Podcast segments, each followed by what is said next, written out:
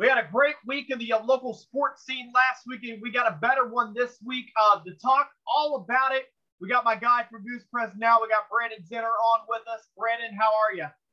I'm doing good. A busy weekend. We're still, we're still recovering a little bit, but uh, but we're gonna be ready for the weekend ahead when it gets here. It's gonna be a big a big one. Absolutely. Let's go ahead. Let's um, start with um, East Buchanan. Um, 34 to six, they were able to defeat Thayer in the um, Class One semifinals. Um, a trip to the state championship game for the Bulldogs for the first time since 2004. Um, I know you were at um, East Buck. You were at, you've been at quite a bit of East Bucks games here. Um, just um, your thoughts on um on this game against Thayer and your thoughts on how East Buck has looked this entire year.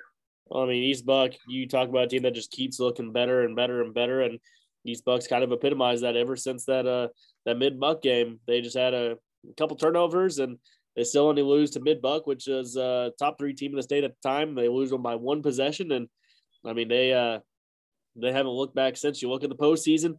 I don't know if it's ironic or uh, ironic at all, but their two closest games in the postseason have been uh, the KCI rematches with Mid Buchanan and with Hamilton. They they beat Mid Buck by 14. They beat Hamilton by 10.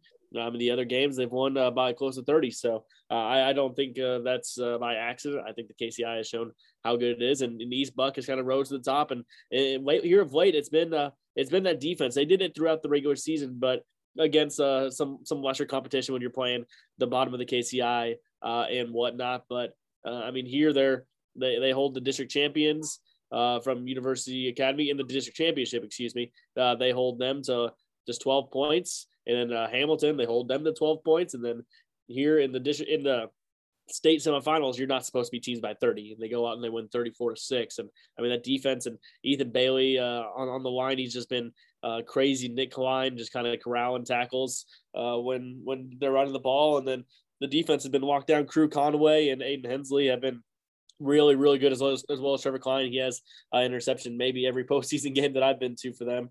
Um, and then uh, I mean offensively, you, you just look Connor Mustard is playing with such confidence with the way he's able to pass the ball, and and why wouldn't you have confidence when you have guys like Crew Conway and Trevor Klein who are just grinding for an easy six, seven yards per carry at, at a minimum. I mean, Trevor Klein had 199 yards last week. So, I mean, we're talking probably well over 10 yards a carry he was averaging last week. And uh, I'd be shocked if he wasn't named the, the player of the year in class one when we get to it. But I mean, they're going to play another good team this week, and uh, that's why he plays state championships. Absolutely. Uh, three o'clock this Saturday, uh, Faurot Field at the, on the campus of Mizzou. Um, East Buchanan takes on Marceline. Marceline had to use a field goal to beat Hayti in their semifinal. Just um, your keys on the um, your keys for an East Buck win on Saturday. Yeah, as you just said, Marceline beat Hayti, and uh, Ty.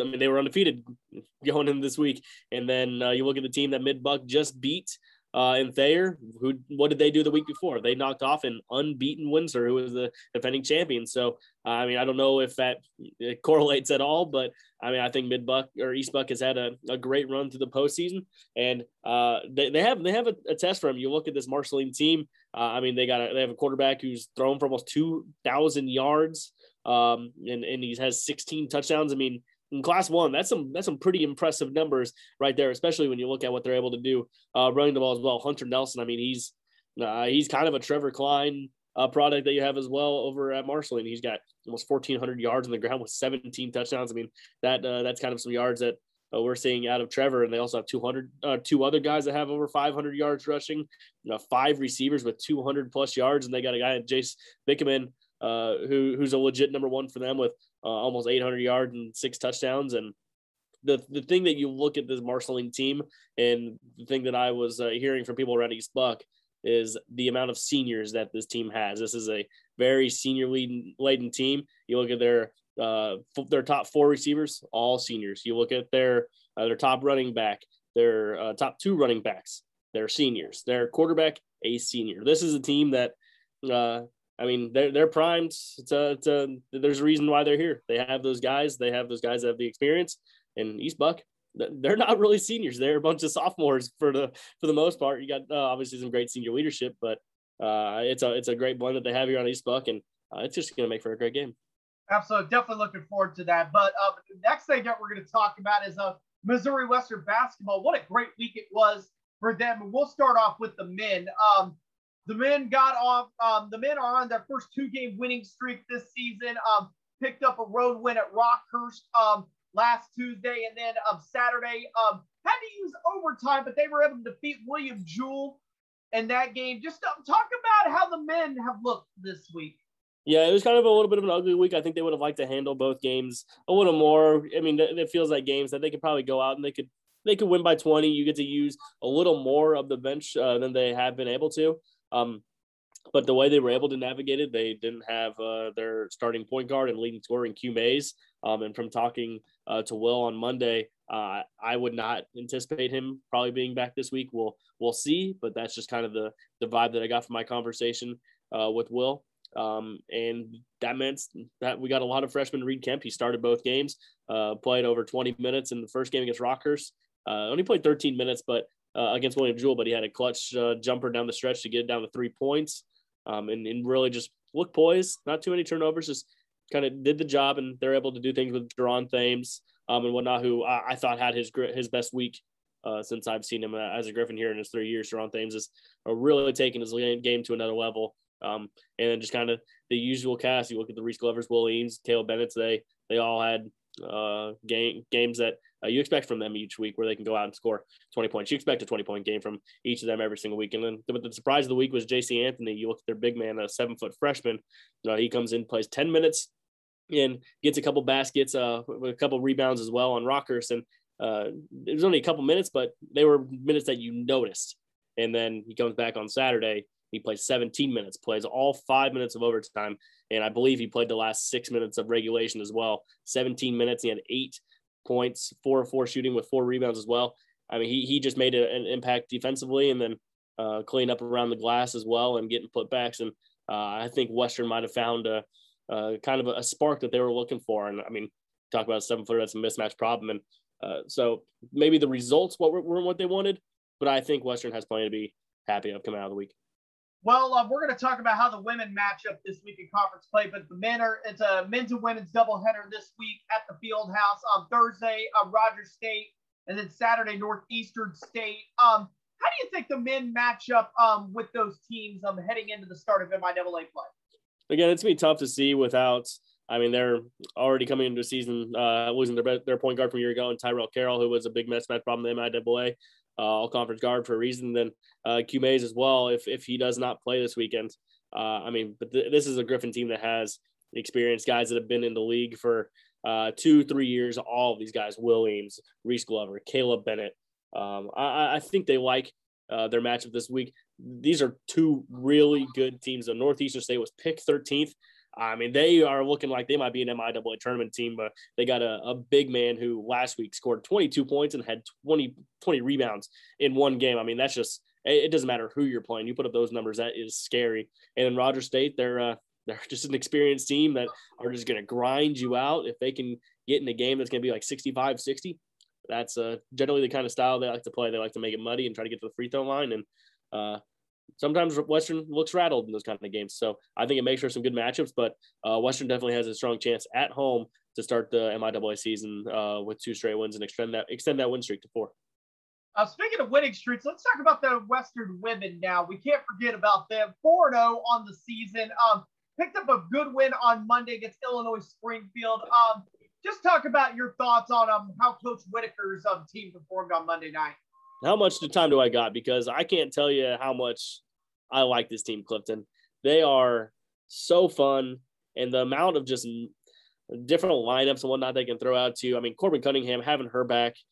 I mean, it's just it's an immediate impact that you notice from last year, where they didn't really have that dominant presence that can go out and you know she's going to score 14 points, get you eight rebounds, and add four assists. I mean, Corbin does that and then some on a nightly basis, and uh, doing that in the paint just opens up things around the three point arc. And uh, last year, defenders didn't have to sag off of these girls at Western.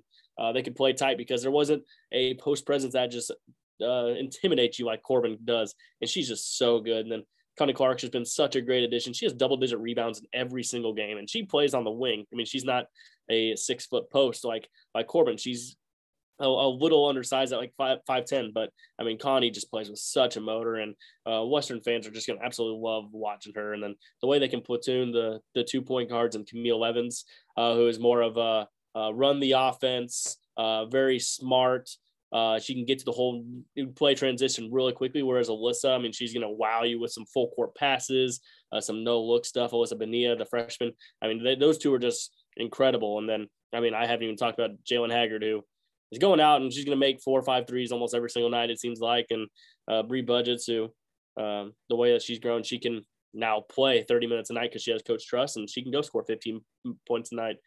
And th- there's a reason this team is scoring 15 more points per game uh, than they were last year. I mean, we're looking at 61 points last last year per game. I mean, they're going to average around 75 this year, and that's just electric when you talk about the growth. And uh, uh, I'll, I'll, say right now, they they were picked eighth in the media polls uh, by coaches and media. I picked them fifth because uh, I think the, the talent that they have is is tremendous, and th- I think they're going to surprise some people. And uh, it's going to start this week. This is a fun fun team, and if you're not going out to watch this, I mean, you are you're truly missing out.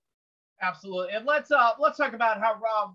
we talked about the men have Rogers State and Northeastern State. we mentioned it's a men's women's um, doubleheader. Um, talk about what how, how, what you know about Rogers State and Northeastern State as far as the women's side. Yeah, this Rogers State this Rogers State team is good. They uh they were beating Western in the in the opener of the MIAA last year until Camille Evans uh, scored a game winner with nine seconds left, and and uh, if not for that, Rogers probably uh, honestly hangs on and wins that game. But uh, Rogers doesn't have the, the big girl that they did last year. They don't have as much of a push presence. They're going to play a little more fast, and uh, I think that plays in the to Western style. They want to speed you up. They want to get you turnovers and then turn it right around on you and uh, and and get you in transition. And then when they need to slow down, just just dump it down Corbin in the post uh, and let her do her thing in the half court. So uh, I think they like both the matchups this week. Northeastern State still uh, they're still one of the teams that's kind of uh, they're they're going to be bottom, probably two, bottom three of the conference, and uh, I think uh, Western has a chance to go out on on Saturday and kind of really put a bow on a good week with a good performance, and uh, especially put together a good defensive performance. I think they'd love to come out and and hold a team into the 40s and, and put up a 20 point win. Uh, now you got to show up every night in the MIAA, and it's gonna be the first uh, time where we have a Thursday Saturday game in conference and uh, we'll, we'll, see how they do. But uh, I think Western has to like his chances, and they have eight of their first ten games uh, over the next month at home. So I mean, there's there's a lot of chances to to really really make something uh, happen here in the first month of the season. I know East Buchanan football and uh, Missouri Western basketball is just a fraction of what we got going on in this area. I know that um, you guys are always busy. Your entire team is busy um, this week on the sports front. Talk about some of the other things that um, you and your team have lined up in coverage this week in the sports. Uh, well, it's funny you you mentioned that. Uh, I don't know when this is coming out, this interview, uh, but Tuesday morning, I'm actually uh, doing working on a little project. I'm doing an interview with maybe you've heard of him. his name is John Calipari. Uh, he is the head head basketball coach for the University of Kentucky. Uh, you might know it. Uh, there's Will Martin, John Hood, Perry Stevenson, three guys on the Missouri Western basketball staff that all came through Kentucky and all either played or were on staff underneath uh, Coach Cal there at at uh, at uh, Big Blue. So uh, I've been something that we've been trying to nail down for a while. He's obviously a, a little bit busier than I am. Um, and but uh, yeah, talking him with him on Tuesday and uh, really going to put some time into making that uh, good. So that's be something to expect to see come out probably sometime before the new year. And then, I mean, just obviously a lot of stuff going on with with East Buchanan. Uh, they're playing. They've been playing all season for Coach uh, Kevin Bryan, the late Kevin Bryan, who passed away in the spring. Uh, going to have something on that this week as well. Uh, Northwest volleyball is going through the the regional as, as well this week, and Northwest football they're in the regional. It's kind of the worst time to have literally every single thing going on. But I mean, welcome welcome to sports. We have crossover seasons, so I mean, yeah, we're just uh, we're just getting started with everything. And then, uh, I, as you're talking with me, I just got back from high school basketball games as well.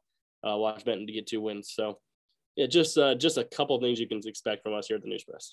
Absolutely, it's gonna it's gonna be a fun it's gonna be a fun winter sports season. Um, definitely give up give the News Press a subscription. Give them a digital subscription, a paper subscription, whatever you see fit. Um, Brandon, uh, talking once again, uh, where can people uh, follow you and um, the sports department on social media?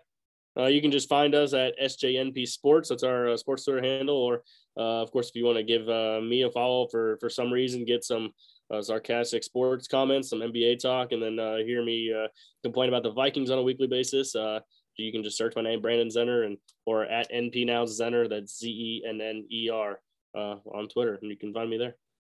Well, Brandon, thank you so much for coming on. I know you've taken a lot of time this week, this year on the podcast. Thank you so much for coming on once again to talk about all things of East Buck and Missouri Western basketball. Looking forward to um, seeing your coverage this week. Thanks for everything you do, Clifton. It's awesome. Thank you.